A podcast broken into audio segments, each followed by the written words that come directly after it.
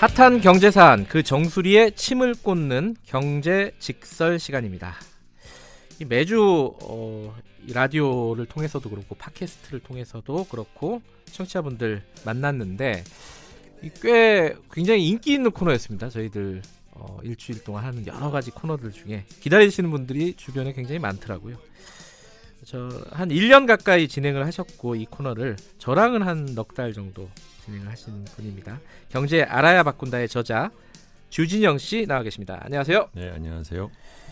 1년이면 뭐 짧지 않은 시간입니다. 경제 아이템을 한 50개 정도를 다룬 셈이니까요. 어, 각가지 경제 이슈들을 다룬 건데 이 언제는 안 그렇겠습니까? 많은 어, 최근에도 이제 경제에 대한 어떤 여러 가지 논쟁과 논란과 시끄럽습니다. 그걸 쭉 보시면서 어, 어떤 생각이 드셨는지 좀 여쭤보고 싶네요. 뭐 오늘이 이제 마지막이니까 네. 어, 사실 저도 좀 생각을 해봤어요. 왜 내가 이것을 시작을 했었는지 어, 그 동안에 어, 그만 원래 생각만큼 했었는지 뭐 이런 거를 네. 하는데 그 요새 와서 이제 더욱 더 그렇기도 하죠. 뭐 네. 이제 뭐 진영 논리라는 문제가 이제 항상 고질적인 문제인데 진영 논리. 예. 네. 그러니까 제가 이 방송을 하는 것에 응했던 이유도 뭐 새롭게 프로그램 이제 시작되는 것을 좀 도와주고 싶은 마음도 있지만 네. 뭐 굳이 그런 거 말고 일반적인 거를 말한다고 하면 지나치게 우리나라의 그 언론이나 아니면은 이런 사회적인 문제에 대한 논의가 너무 지, 어, 진영 논리에 빠져서 어, 자기가 속한 진영에 편드는 쪽의 논리로만 음, 간다라는 느낌이 한편으로는 있고 근데 그와는 달리 제가 만나는 사람들은 사실은 그런 진영 논리의 식상에 있거나 아니면 지겨워하는 사람들이 제 주위에는 굉장히 많은 이 이상한 그, 그 괴리 현상이라고 할까 뭐 이런 것들을 조금 좀 어, 좀 다른 방식으로 얘기를 하는 그런 것도 좀 좋겠다 싶어서 네. 어, 시작을 했었죠. 근데 그것이 얼마만큼 효과가 있었는지는 잘 모르겠습니다. 그 진영 논리 말씀하시니까 저도 그런 생각이 드네요. 이 실제로 이 경제 정책이라든가 정치라든가 이런 데서 뛰는 뭐 선수라고 할까요? 플레이어들은 진영 논리를 뭐 가질 수밖에 없는 경우가 있죠. 있는데 어, 일반 대중들 같은 경우에는 그 진영 논리 말고 어, 좀 다른 시각의 얘기를 듣고 싶어하는 수요가 분명히 있더라고요. 제 주변에도 마찬가지고. 음, 근데 그게 없대요. 그렇게 얘기해 주는 매체가 잘 없고 그렇게 그렇죠. 얘기해 주는 전문가가 또 없고 네, 그게 참 부족하다라는 얘기를 저도 많이 들었습니다. 그렇죠. 그런 차원에서 보면은 이 경제지설 코너가 그런 측면에서는 상당 부분 그런 걸 원하시는 분들한테 어, 아는 분들한테는 꽤 많은 도움을 주지 않았을까. 저는 그냥 그렇게 자평을 해봅니다. 네. 자, 그, 그동안 1년 동안 해오신 아이템들 쭉 보시면서 어떤 부분을 저는 4개월 동안 말씀을 들어보니까 주진영 씨가 말씀하시는 게 맥락이 있어요, 항상. 어, 주요하게 생각하는 맥락이 어, 이- 뭐랄까요? 일관된 맥락이 있습니다. 네. 이게 어떤 것들이었는지 어, 네. 스스로 좀 어, 요약을 좀 해주실 수 있으실까요? 네, 스스로 예역을 한다면 네, 그 한국 현대 사회는 어떻게 보면은 어, 어떻게 보면 이제 신타율성론이라고 볼 수도 있을 것 같아요 일종의. 네. 그러니까 뭐냐면 지금의 우리의 현대 한국 사회의 그 모- 모습은 우리가 독자적으로 결정해서 만들어 놓은 결과가 아니라 네, 사실은 많은 그 외부로부터의 영향에 의해서 조건 지어진 것이 크다. 음, 크게 생각하면은 이제 기반은 어, 조선 시대까지 그 오던 전통 사회적인 그러한 그 계급 사회, 네. 계층 사회의 그 문화가 굉장히 큰 바탕 위에 일본이 이제 들어와서 그 식민지 시대에 근대 국가 운영하는 방식을 에, 갖다 놨고 그다음에 이제 해방 후에는 미국의 이제 민주주의 체제라는 것이 이제 들어오면서 네, 사실은 우리나라가 독자적인 음, 자기가 어떤 방식으로 우리를 서로가 이제 조직화하고 국가를 운영할 것에 대한 논의를 하기도 전에 이미 틀이 정해진 것이 굉장히 많고 아하, 거기에다가 이제 박정희 시대에 경제 발전이 본격적으로 이루어지는데 그 발전 방식이 사실은 또 그 일제 시대에 그 동원 체제에 의한 방식을 통해서 우리가 또 성공을 하고 네. 그러면서 어 어떻게 보면은 그 지금의 사회가 이제 만들어진 거죠. 근데 네. 그것이 87년 이후에 지금 30년이 지났는데 어떻게 보면 이제 제대로 본격적으로 민주화된 건 이제 그 다음인데 네. 그 민주화되고 난 다음에 구체적인 그 국가와 사회의 중요한 그 코너스톤에 해당되는 어, 주춧돌에 해당되는 제도를 우리가 못 바꾼 채 지금까지 오고 있으니까 그 음흠. 병폐가 어, 쌓이고 쌓였음에도 불구하고 우리가 지금 보면 자발적으로 어, 민주적인 방식으로 자기들의 통치하는 방식을 바꿔본 경험이 많지 않다 보니까 네. 경직적으로 굳어져 있는 거죠. 경화돼 있는 것 같고 그 경화돼 있는 것이 이제 여러 가지 사회적인 문제로 이제 터지고 있음에도 불구하고 어, 여전히 그 그리고 많은 사람들이 이것이 문제라고 인식하고 개선을 하고 싶어하는 방법도 어느 정도는 나왔음에도 불구하고 기존의 틀에 에, 갇혀서 그, 그 틀이 주던 그 이익을 누리던 사람들끼리 싸우는 바람에 네. 꼼짝도 못하고 그냥 질질질 가고 있다. 음. 그것이 이제 우리가 갖고 있는 문제를 다 만들어낸다. 그런 생각을 합니다. 근데 생각을 해보면요, 지금 우리가 살고 있는 어떤 시스템이 어, 8, 어, 1997년이죠? 외환위기. 네. 그때 큰 변화를 한번 겪어서 그러니까 그 말씀하신 네. 어, 강- 일제 강점기부터 쭉 우리나라 시스템이 이렇게 그렇죠. 어, 흘러왔는데 한번 큰 변화가 97년에 있었단 말이에요. 네. 그때 우리가 네. 제대로 대응을 했었는가? 그게 위기이든 기회든 그렇죠. 간에. 못했죠. 그 그게 굉장히 큰 우리한테 짐이 아닐까라는 생각이 들어요. 그렇죠. 두고두고 아쉬운 거라고 볼 수도 있고 예. 그때 어떻게 보면은 이제 어, 제대로 된 개혁을 할 수 있는 음, 기회라고 볼 수도 있지만 또 한편으로는 잘 생각해 보면 그것이 그건 역시 외부로부터의 충격에 의한 것이라는 것 자체가 아, 그러네요. 그게 또 문제인. 것이죠. 네, 음, 네. 내부적인 모순을 통해서 우리가 자각을 해서 갈 수 있는 게 아니라 그것이 이제 국민들한테는 외부로부터의 갑작스러운 어떠한 충격으로 느껴져서 그거로부터 자기를 보호하고 또 다시 일종의 약간은 좀 보면은 그 쇄국적이라고 그럴까 아니면 네. 다시 폐쇄적으로 돌아가는 걸로 끝내버린 것이 예, 두고두고 아까운 거죠. 음. 또한 가지가 최근에 보면은 어, 이것도 우리가 경제 직설 시간에서 한번 다룬 얘기인데요. 이 경제 성장률에 집착하는 어떤 그렇죠. 어, 경제 정책 당, 당사자들의 네. 아, 책임자들의 어떤 행태들 박정희 시대 때부터 생긴 버릇이 지금까지 못 버리고 있는 거죠. 그 향수가 굉장히 많아요. 사실은 그렇죠. 젊은 사람들도 있더라고요. 네. 오히려 그래도 이제 다행인 것은 네. 어, 뭐 씁쓸한 얘기긴 하지만 네, 그러니까 경제 성장률 갖고 이명박 씨가 대통령 됐는데 안 되는 것을 보고 747. 네. 예. 그 다음에 이제 박근혜 정권 시절에도 여전히 이, 2%대의 경제 성장률을 하는 걸 보고 보수층에서 더 이상 경제 성장률 갖고 시비를 거는 게 힘이 빠졌어요. 아, 이게 참 다행이라고 하긴 뭐하지만 그렇죠. 어쨌든 네, 현재 네. 어, 그렇게 됐다. 그렇죠. 예. 네. 그 다음에 이제 어, 어 어떻게 보면은 어 진보층 역시 완전하게 경제 성장률에 대한 집착을 버렸다고 할 수는 없는데 네. 뭐 문재인 정권 들어서도 뭐 특별하게 경제 성장률이 대단히 올라가지 않는 거를 보면서 이제는 좌우 양쪽 다 음. 경제 성장률 갖고 서로 욕하지는 말자. 음. 로좀 가는 것 아닌가 네, 음. 그런 생각이 듭니다. 서로가 다 포기가 되는 거죠.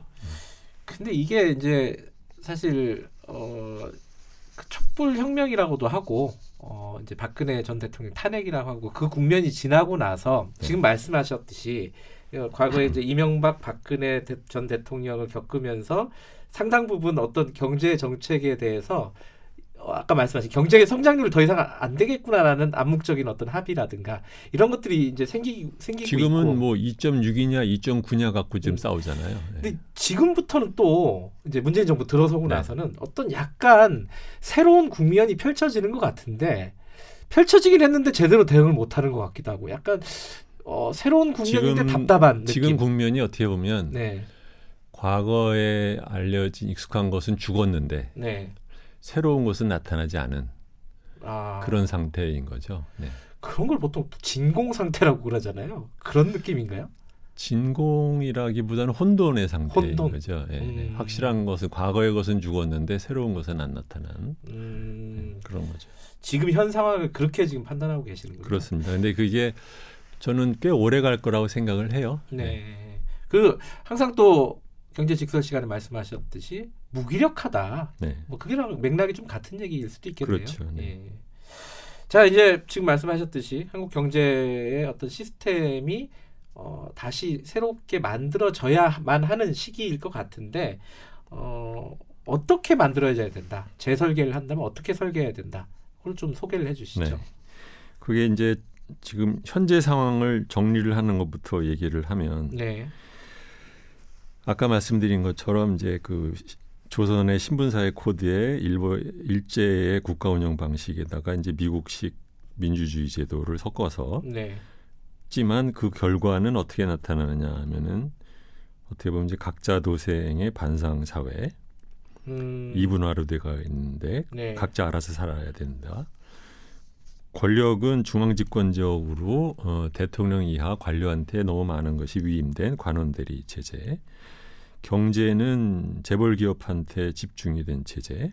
이것이 이렇게 말하자면 그 섞여서 어, 오다 보니까 이제 일종의 저는 이제 한국 경제를 일종의 뭐 프랑켄슈타인이라고 얘기를 해요.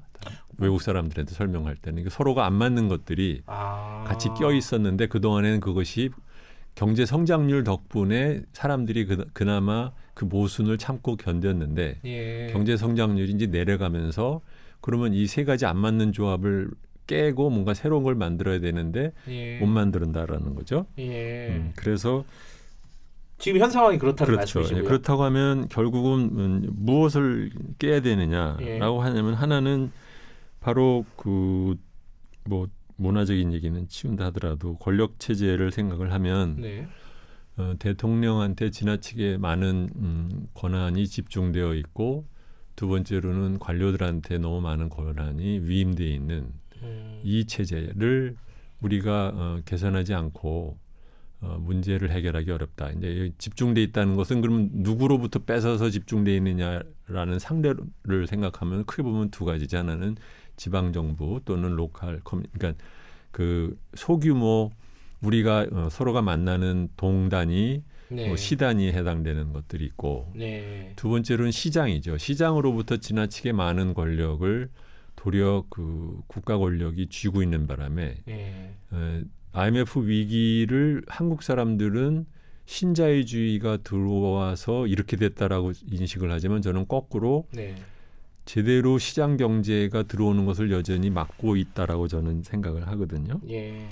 그다음에는 이제 마지막으로 그 재벌한테 경제력 집중이 돼 있는 문제를 그럼 어떤 식으로 풀 거냐 이 세 가지가 음. 하나 하나를 음, 풀어 나가는 데서 어, 뭐 해결의 단초가 있지 않을까 그렇게 생각을 합니다. 그 시장의 어떤 역할이나 영역을 너무 많이 제약해 놨다 네, 이렇게 말씀하시는 게그 보통 근데 사람들이 그 거기에 대한 어 약간의 거부감이 있습니다. 있죠. 네. 시, 장에 대한 네. 뭐냐면 말로는 어 시장에 맡겨야지 시장에 맡겨야지 하지만은 시장하면 딱 들어오는 어떤 이미지가 네, 그 각자 도생 아까 말씀하신 네, 그리고 뭐 만인에 대한 만인의 투쟁 그렇죠, 그 어, 약육 강식 그렇죠. 이런 느낌이 있어요 분명히 그렇죠. 시장에 근데 그 이유가 이제 네. 어, 두- 저는 그 이유를 크게 보면 두 가지로 생각을 해요. 하나는 뭐냐면 그 시장을 시장 경제를 지나치게 놔두면 네. 크게 보면 이제 두 가지가 있습니다. 하나는 뭐냐면 그 경쟁이 어, 공정하게 이루어져야 된다는 전제가 하나 있고 음. 두 번째로는 그 시장 경제에 참여한 사람들 중에서 낙오하는 사람들이 생겼을 때 그 사람에 대해서는 그럼 어떻게 두 번째 기회를 주느냐 아니면 그 사람이 적어도 사회의 멤버로서 음. 생존을 할 수 있도록 할 거냐라는 것. 네. 이두 가지가 준비되지 않은 상태에서 어, 시장만 들어오면 그러면 이제 거의 뭐 포괄적인 시장 경제가 돼버리는 거죠. 네. 그렇다고 하면 우리가 준비해야 될 것은 시장 경제가 들어오는 것을 막는 것이 포인트가 아니라 아까 말씀드린 것처럼 공정한 경제가 되기 위한 룰을 만드는 것. 두 번째로는 경제에서 낙오된 사람에 대해서 최소한의 보장을 해주는 것을 우리가 한편으로는 준비를 하면서 네. 과거에 지나치게 국가한테 그 위양됐던 시장 개입의 권력을 천천히 줄여가야 되는데 이게 준비는 안돼 있는 상태다 보니까 사람들이 자꾸 시장 경제 그 모든 문제를 시장 경제의 탓으로 음흠. 돌려버리는 네, 그런 결과를 않았나 그렇게 음. 생각을 합니다. 지금 말씀하신 게 그럼 두 가지가 필요하다. 경쟁의 룰을 만드는 거, 공정한 경쟁의 룰을 만드는 거. 그리고 또 하나는 낙오된 사람들을 위한 어떤 시스템. 그런 거죠. 두 개 다 우리가 지금 잘 안 되고 있다고 보시는 거죠? 그런 거죠. 굳이 따지자면 둘 중에 시급한 게 뭐, 뭡니까? 같이 가는 일일 것 같은데. 그걸 네, 그 복잡한 사회 문제를 뭐 하나만 꼽으면 또는 뭐부터 음. 이렇게 하면 좀 얘기가 좀 이상하고요. 근데 네. 그거는 뭐 그리고 설사 하나 꼽는다고 해서 뭐 하나가 뭐 누가 할 거냐면 그것도 아니니까. 그렇죠. 예. 뭐좀 그렇게 해요. 근데 네. 뭐 요새 지금 나오는 것에 조양호 씨나 뭐 박상구 씨 같은 얘기도 박상구 씨도 보면은 아시아나 자기가 네, 아시아나 같은 경우도 지금 보면 회사 돈 회사가 지금 어 부도나게 된 상태가 거의 된 지가 한 10년이 지났는데 계속해서 예. 네. 채권단의 상태로 거의 협박을 해가면서 있는 거잖아요. 근데 네. 옛날 다른 나라 의 시장 경제 같으면 진즉 박상구 씨는 이미 에, 금호그룹 또는 아시아나 항공에서 이미 저 퇴출됐을 거예요. 그냥 지분만 있지 음흠. 또는 이제 구조조정하는 과정에서 그 네. 사람이 갖고 있는 지분은 이제 휴지가 되고 채권단이 출자 전환을 해가지고 어, 바뀌었을 텐데 기본적인 주식회사 또는 시장 경제 메커니즘 자체를 막고 있는 거거든요. 음흠. 근데 그걸 또 우리나라의 많은 또 그 권력 엘리트들은 그걸 또 도와준단 말이죠. 음. 말하자면 자본주의도 제대로 못하는 음, 경영주인 거예요. 음. 또는 주주들이 갖고 있는 재산권을 침해하는 어, 지배주주를 그냥 놔두고 있는 거란 말이죠. 네. 음, 그러니까 시장 경제가 제대로 안 되는 거죠. 예를 들면요. 네. 또는 뭐 지금 예를 들면 뭐 핸드폰 같은 네. 가- 것도 지금 정부가 다 거의 뭐 가격을 컨트롤하지 않습니까? 네. 말은 그렇지만 뭐 5만 원짜리 내놨더니 이거 이거 갖고는 안 된다고 이제 팔을 비트고 근데 이런 것이 다른 나라에서는 볼 수 없는 현상인 거거든요. 음흠. 근데 이런 식으로 그러니까는 가격에 대해서 정부가 직접적으로 어, 개입을 해서 아예 노골적으로 지, 어, 지정을 하던가 아니면은 뒤에서 협박을 통해서 어, 개입을 하는 이런 방식을 이게 이제 소위 말하면 옛날에 박정희 시절 때 하던 건데 국민들이 너무 익숙하 모든 사람들이 이런 게 너무 익숙해해요. 예. 근데 그것이 결과적으로는 자기들이 갖고 있는 경제적인 자유를 침해하는데 돌아올 때는 뭐 광- 굉장히 불평을 하지만 다른 사람한테는 저 정부가 나가지고 뭘 좀 해야 되는 거 아니냐라는 식으로 음. 생각을 한다는 거죠. 그래서 시장 경제라는 걸 보면 자기의 계급적인 또는 계층적인 이익을 그 보호하는데 선택적으로 썼다 뺐다 한다라는 이 문제가 하나 음. 있는 것 같고 예. 두 번째로는 어, 공정 경제에 해당되는 문제인데 지금 뭐 저 뭡니까 저 그 건물에 들어가 있는 차입 그, 그 임차인들에 대한 예. 보호 같은 거 임대차 보호요. 예. 네. 임대차 보호에 가는 것도 사실은 공정하게 임대차 이게 그 상권을 개발하 이 발전이 되는 데는 사실은 어 건물주가 한 것보다는 가게를 들어가서 한 사람의 역할이 훨씬 더 큰데 네. 거기에 따른 혜택은 완전히 건물주가 다 어, 전유해 버리는 네. 네, 그것을 그냥 놔두는 그 룰을 지금은 한국은 지금도 갖고 있는 거잖아요. 네. 그렇죠? 하다못해 일본만 하더라도 임차인에 대한 보호가 훨씬 더 강한데 한국은 완전히 임대인 권리만 있고 임차인의 권리는 굉장히 약한 이런 음. 제재. 음. 이게 꼭뭐 재벌 기업만의 이슈는 아니라는 거죠. 그러네요. 그다음에는 복지도 마찬가지로 뭐 이미 너무 많은 사람들이 얘기를 해서 이미 식상해 버렸지만 더 중요한 가장 중요한 통계가 바로 다른 나라들은 대부분이 자기 나라 GDP의 20% 정도를 사회보장에 쓰는데 한국은 10%밖에 안 쓴다. 음. 이 문제를 우리가 무슨 대, 뭐 용가리 통뼈도 아니고 어, 그거를 그 숫자를 바꾸지 않고서는 해결이 안 나는 거기 때문에 그 나라 사람들도 그렇게 하는 것인데 한국은 그 문제에 있어서 꼼짝도 못 하고 있단 말이죠. 네. 네, 그러니까 이런 거 하나 하나가 지금의 문제를 낳는 거죠. 예. 네. 그러니까 공정한 경쟁을 위한 룰 그리고 나고자를 위한 어떤 복지 시스템 네. 두 가지 두 가지 다 지금 제대로 되고 있지 않다. 그러다 보니까 예. 국가의 과도한 개입에 사람들이 자꾸 의존하게 되고 음, 그것을 또 관리들은 교묘하게 이용해서 자기들의 권한을 유지하는데 써먹고 있고 네, 이런 음. 거죠. 그러니까 그런 것 같아요. 이게 지금 공정한 예컨대 아까 이제 휴대전화 요금 말씀하셨잖아요. 그게 경쟁을 안 하잖아요. 이 사, 사, 이동통신 3사가 그 가격 담합 비슷하게 비슷비슷한 요금제 내놓고 가격 담합은 정부가 시킨 거예요. 음. 오히려 그 네. 시스템을 만들어놨다 경- 거죠. 정부가 그다음에 가격 담합을 가격을 자기들이 담합을 하도록 정부가 컨트롤 하니까 그다음에 비가격 경쟁을 하는 겁니다. 음흠. 근데 그걸 거꾸로 어, 그 3사들이 마케팅에 돈 쓰느라고 그런다라고 얘기를 하는데 그 이유는 가격 경쟁을 못하게 만들어놨기 때문에 그런 거예요. 음. 가격 경쟁을 왜 못하게 하느냐 어떻게 하냐면 SK텔레콤이 지배적인 사업자니까 SK텔레콤한테 가격을 갖다 얘기를 할 때 먼저 선도적으로 이 정도로 해라. 라고 하면은 나머지 회사들은 그거 따라가죠. 음, 네. 뭐 놔두면은 많이 올릴 거다라는 국민들의 어떤 약간의 불안감을 네. 이용을 하는 거다. 네. 사실 경쟁을 시키는 게 더 결과가 나을 수도 있다라는 그렇죠. 말씀이시죠. 우리나라가 지금 그렇게 해서 어, 휴대폰 사용료가 우리나라가 그러면 높은 나라냐 낮은 나라냐 객관적으로 비교를 해보면 우리나라는 낮은 나라예요. 아 그래요? 네. 어허. 정부가 어, 사용량에 비해서 굉장히 낮은 나라이고 두 네. 번째로는 그 결과 우리나라 세, 3개 무선 통신 회사의 자기 자본 대비 수익률은 낮은 나라입니다. 음흠. 훨씬 낮은 나라예요. 음, 그렇군요. 이게 사실 숫자를 정확하게 안 보면은 체감적으로는 오해하는 경우들이 많아요. 어떤 통계나 이런 부분에 대해서. 그렇게 싸다 보니까 우리나라 국민이 다른 나라보다 훨씬 더 데이터 사, 사용이 더 많은 나라이죠. 음, 음. 우리나라가 뭐 이렇게 대단하다고 전 세계에 처음으로 LTE를 도입을 하고 5G를 하겠습니까? 음.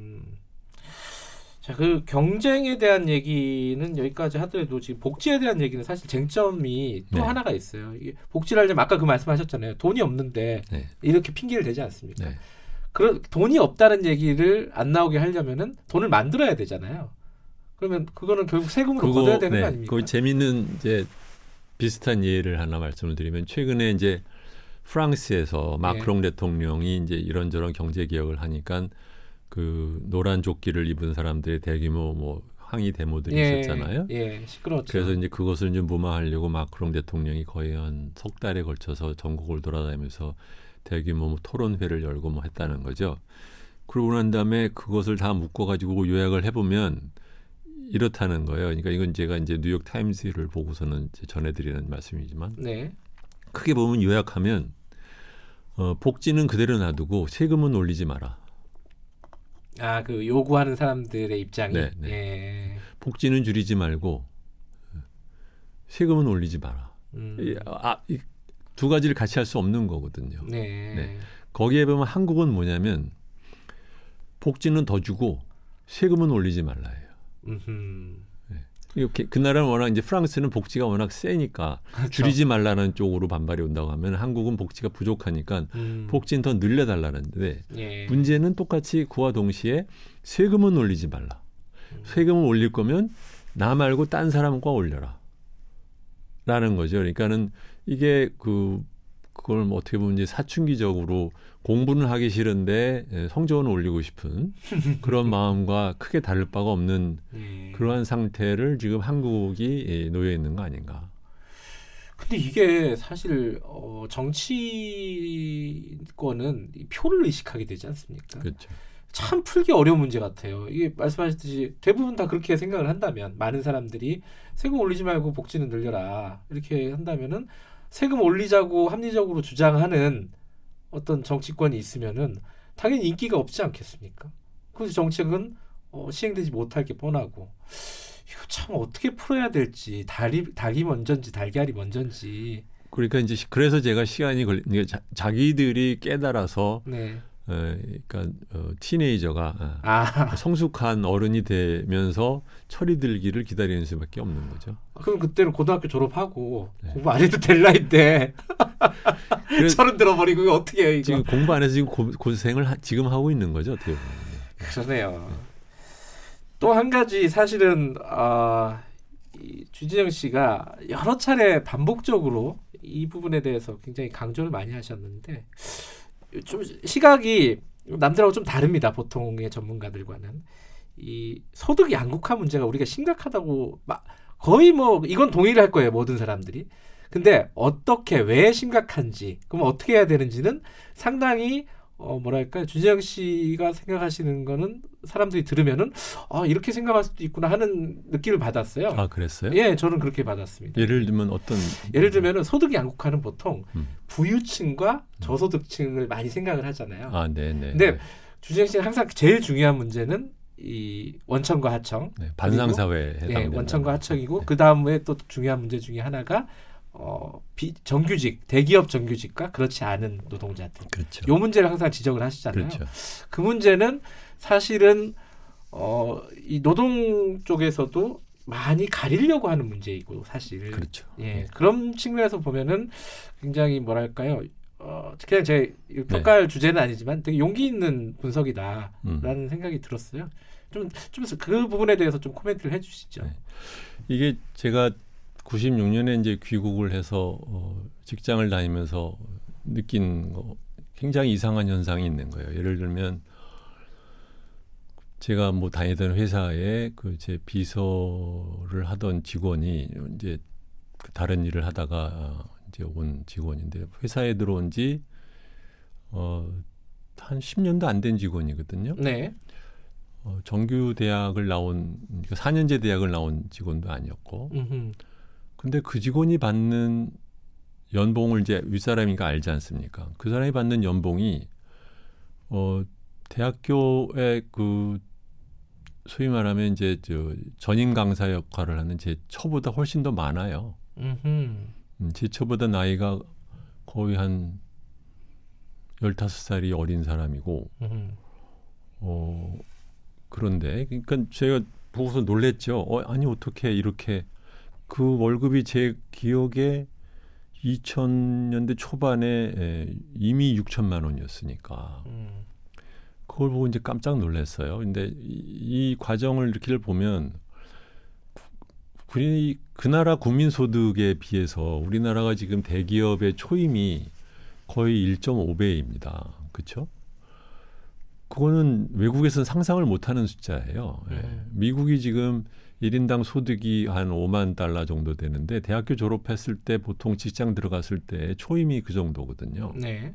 근데 거기에 비해서 이제 우리나라는 지금 7만 5천 불을 받는 거에 해당되는 거죠. 음. 이거는 어 제가 외국에서 꼭 미국만이 아니라 다른 나라들을 많이 다녀봤어도 굉장히 그 신기한 현상이거든요.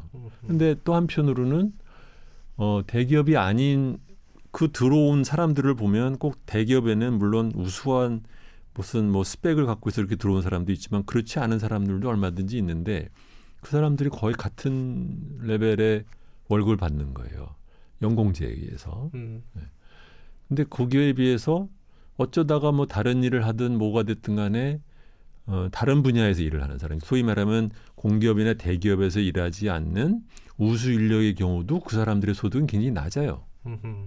그 굉장히 이상한 거죠. 이거는 뭐냐면 이것은 그 사람들이 갖고 있는 능력에 의해서 생산성에 의해서 임금이 정해지는 것이 아니라 어디에 소속돼 있느냐, 어느 부분에 인사이더 그 성 안으로 들어왔느냐 못 들어왔느냐에 음. 따라서 어느 정도의 소득 차가 있을 수는 있지만 그 소득 차가 엄청나게 크다라는 음. 것이 하나 보였고 네. 두 번째로는 회사가 어, 경영이 나쁘면 어, 단기적으로는 어, 구조조정을 통해서 감원을 할 수도 있고 뭐 그런 것에 대해서 뭐 다른 나라라고는 다른 나라 노동자들이 뭐 좋아하지는 않지만 우리나라처럼 이렇게 극렬하게 거의 뭐 어, 화형식에 가까운 식의 그 반대를 하는 그런 나라도 굉장히 드물거든요. 음. 세 번째로는 회사를 이렇게 보면은 어, 나이가 한 한참 일할 나이인 45세, 50세인데 회사에서 내보내는 거예요. 임원 안 됐다고 해서. 음. 근데 그것도 굉장히 제가 보기엔 이상한 것이 아니 그 사람한테 제대로 하는 일만큼의 월급을 주면 회사로서는 그래도 자기 회사에서 20년이 넘게 일한 사람이니 데리고 있는 게 분명히 자기들한테 이익이어야 되는데 왜 그렇게 하지 않을까라는 생각들 그런 거를 했는데 그걸 제가 이제 경영진의 일원으로서 일하면서 이제 회사 전체적인 인사제도 보수 체계 뭐 이런 경영자들이 결정을 내리는 과정에서 무엇을 고민하는지 이런 것들을 보면서 아 이거는 자기들이 만들어 놓은 그 경직적인 시스템을 그 누구도 어떻게 깨지를 못하고 네. 그 안에서 몸부림을 치다 보니까 이렇게 이상한 병적인 현상을 음. 일으킨다. 그렇게 생각을 하게 된 거죠.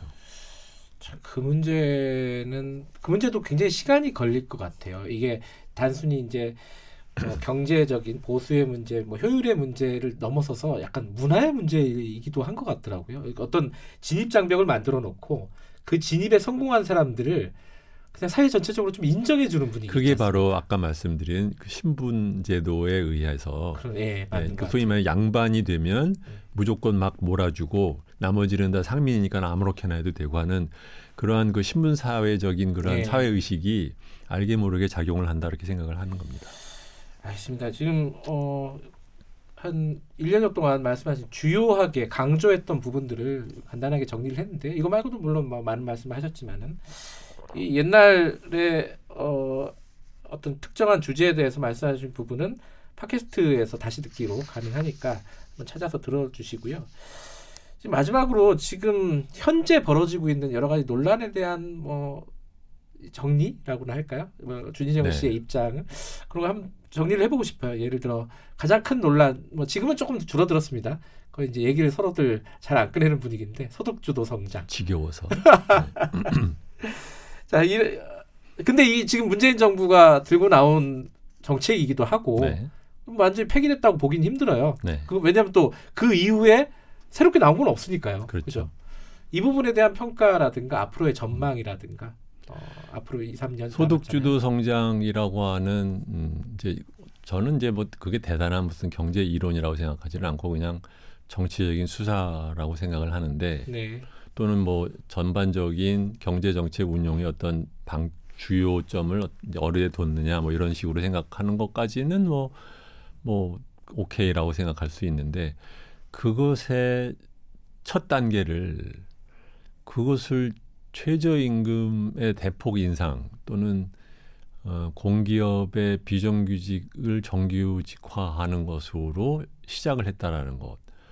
국민들로 하여금 소득주도 성장의 주요 어, 내용을 그걸로 인, 어, 인식하게 했다는 것. 이것은 굉장히 정부가 크게 잘못한 거라고 생각을 해요. 음, 그러니까 소득주도 성장이라는 면에서 얼마든지 할 수 있는 것들 또는 봉- 더 훨씬 더 어, 중점적으로 해야 됐던 것은 부동산 정책과 복지 정책이었는데 이 두 가지는 말하자면 어떻게 보면 이제 쪼물락쪼물락 이것 조금 저것 조금 하고만 있고 거기에 비해서는 소득 임금 그러니까 이 임금을 갖다 시장에 또 개입을 하는 거죠. 그렇죠? 근데 그거를 덜컥 그것도 자기가 정부가 돈을 주는 것도 아니고 남 프라이빗 섹터 그러니까 민간 부분의 일, 일부 사람들한테 네가 네, 돈, 네 돈을 꺼내서 저 사람들한테 주라는 식으로 정부가 일방적으로 개입을 했다라는 것 이것은 음. 굉장히 어, 아마추어리시하다 그런 생각이 들고 말하자면 이제 어, 굉장히 잘못한 정책이라고 저는 처음부터 네.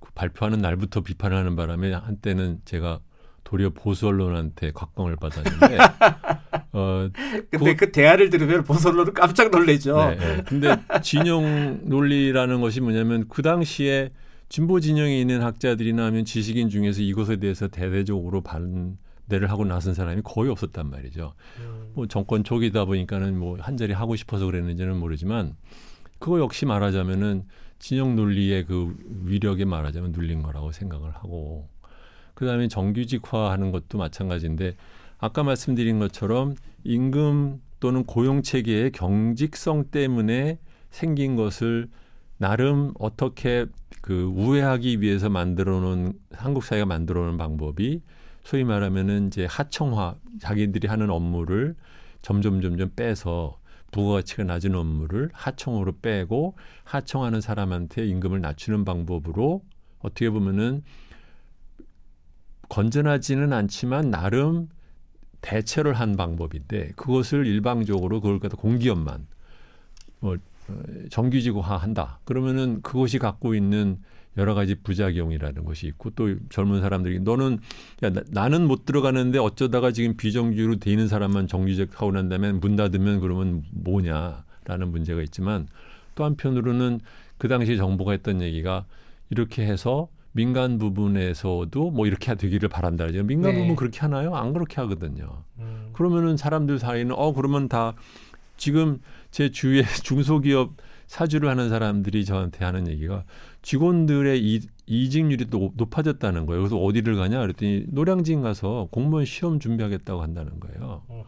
이것은 굉장히 의도하지 않은 나쁜 결과를 오는 거죠. 그래서 그 시장 기구에 이렇게 직접적으로 룰을 세팅하는데 시, 에, 노력을 하는 것이 아니라 그 시장에 나오는 가격에 직접적으로 개입을 하는 것은 항상 그, 그 부작용이 크다 그런 거죠. 신중해야 된다. 그렇죠. 네, 이런 말씀이시네요. 이 지금 아까도 말씀하셨는데 이 마지막에 또 그 말씀을 하셨어요. 이제 진영 논리 때문에 사실 해야 될 말을 못하는 사람들도 많고 어, 그리고 오해하는 사람들도 있습니다. 뭐라고 한마디 하면 저 사람은 우리 진영일까, 그렇죠. 쟤들 네. 진영일까, 네. 그걸로 이제 네. 그 사람을 평가를 하기. 네. 그 다음에는 이제 그 사람이 좋은 사람이 나쁜 사람이라는 몰고 가고 뭐 이렇게 가니까. 그러니까 많은 국민들이 제가 보기에는 네. 혼란스러우실 거예요. 그러니까 아니 이 상반되는 주장을 해도 어떻게 이렇게 극단적인 주장 두 가만 있고 가운데에 주장은 어디에 찾기가 어렵지 않느냐. 네. 저는 되도록이면 그래서 그 중간 얘기를 하려고 했던 것 같습니다. 어, 청취자분들도 어, 그러셨을 것 같아요. 이 지금 주진영 씨가 말씀하신 부분도 뭐 어, 어떤 분들이 듣, 기에는좀 불편한 얘기일 수도 있습니다. 분명히. 네. 예, 이제 그렇지만은 어, 어느 정도 준정 씨가 이쪽과 저쪽을 다들 고, 다 고려해서 말씀하시는 부분들이 저는 분명히 있다고 생각을 하고 어, 그런 의미에서 마지막으로 청취자분들께 경제 정책이라든가 경제를 바라볼 때 요건 좀꼭 어, 주의해라. 요건 좀 염두에 둬라라고 조언을 좀 드릴 수 있다면은 어, 경제 알아야 바꾼다의 저자지 않으십니까? 그렇게 말하면 뭐 제 책을 읽으면 됩니다. 말하라는 유도 유도 질문처럼 들리는데 그거보다는 그래요. 책을 읽, 안 읽고 안 읽을 떠나서 네. 어, 경제나 사회 이슈에 대한 것을 어, 누구한테 맡기고 그 사람들이 알아서 결정할 거라고 생각을 하면 네. 민주 시민으로서의 자격이 없다. 뭐 이렇게 말하면 말이 세네요. 그렇지만 어, 이런 거죠. 그러니까는 어, 옛날에 그 조선시대 왕조처럼 또는 뭐 독재 시대처럼 어, 대통령 또는 뭐 공무원 뭐 누군가가 대신 윗사람이 정해주면 따르면 된다라는 식의 그 수동적인 태도로서는 네. 한국 사회의 변화를 가져올 수 없다. 그러니까 음. 결국은 우리가 그만큼 더 알고 참여하는 방법밖에 없다. 뭐 그렇게 생각합니다. 오히려 어려운 숙제를 주시고 하시는군요. 지금보다 더 많이 알고 많이 참여해야 된다. 네. 네. 알겠습니다. 어, 1년 가까운 시간 동안 어, 최강 시사에서 경제 직설 맡아주셔서 감사드리고요. 자, 경제 알아야 바꾼다의 저자 주진영 씨였습니다. 고맙습니다. 네, 안녕히 계세요. 대한민국 중심 채널